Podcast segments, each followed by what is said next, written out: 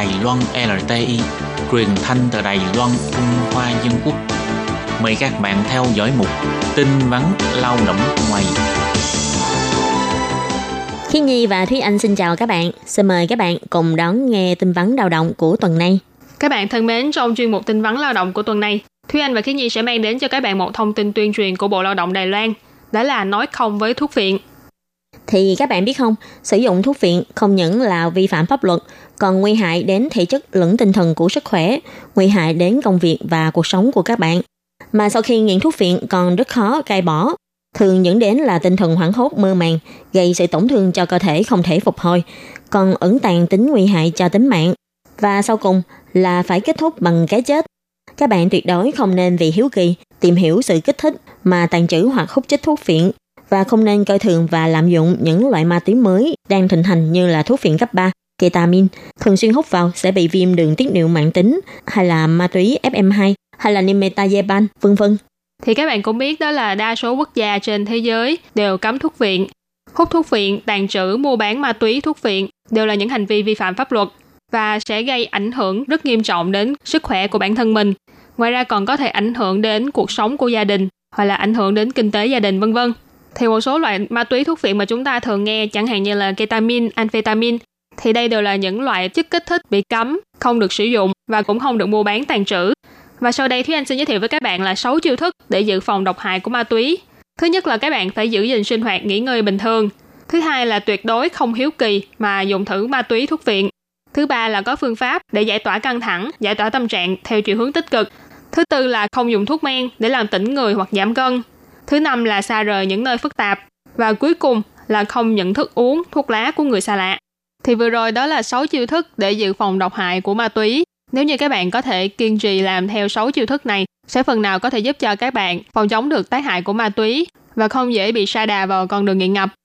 Như vừa rồi Thúy Anh có nói là các bạn phải có một cái cách để giải tỏa căng thẳng hay là tâm trạng theo chiều hướng tích cực.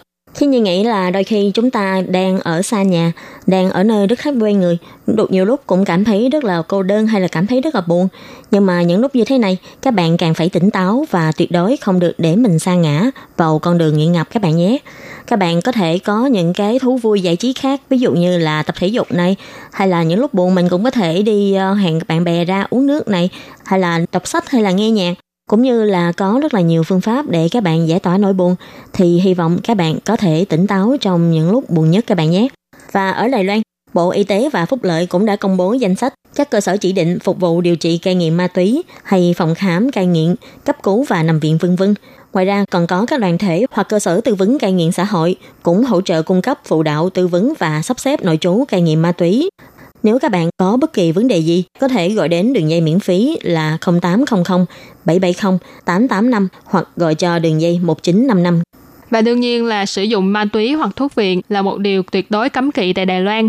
Và khi mà bạn đang sinh sống và làm việc tại Đài Loan, các bạn cũng nên nhớ là tuyệt đối không nên tiếp xúc với các loại chất kích thích này.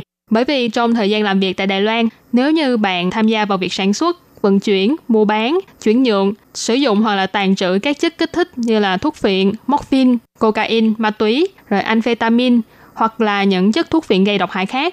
Nếu như mà bạn bị khám xét phát hiện được và bị khởi tố hoặc là bị phán quyết trước pháp luật thì rất có thể là bạn sẽ bị kết án và ngay khi bạn bị tòa án Đài Loan kết án là có liên quan đến những hành vi mua bán, sử dụng hay là tàn trữ ma túy nêu trên thì Bộ Lao động của Đài Loan sẽ lập tức bãi bỏ giấy phép lao động của bạn. Và một khi bạn đã không có giấy phép lao động, cũng đồng nghĩa là bạn sẽ bị trục xuất khỏi Đài Loan. Và bởi vì bạn đã từng có hành vi vi phạm pháp luật của Đài Loan, cho nên bạn sẽ không được nhập cảnh để làm việc tại lãnh thổ Đài Loan được nữa.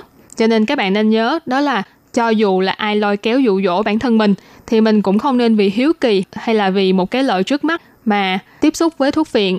Bất kể là sản xuất rồi vận chuyển, mua bán, chuyển nhượng, sử dụng hay là tàn trữ kể cả khi mà mình đi trên đường có ai đó nhờ bạn chuyển giùm họ một gói hàng mà bạn không rõ ràng đó là gói hàng gì thì cũng có thể đó là một gói hàng ờ, thuốc viện thì ừ. đó cũng có thể ảnh hưởng đến bạn nếu như bạn bị bắt và các bạn thân mến, chương mục tin vắn lao động của tuần này cũng xin tạm khép lại tại đây.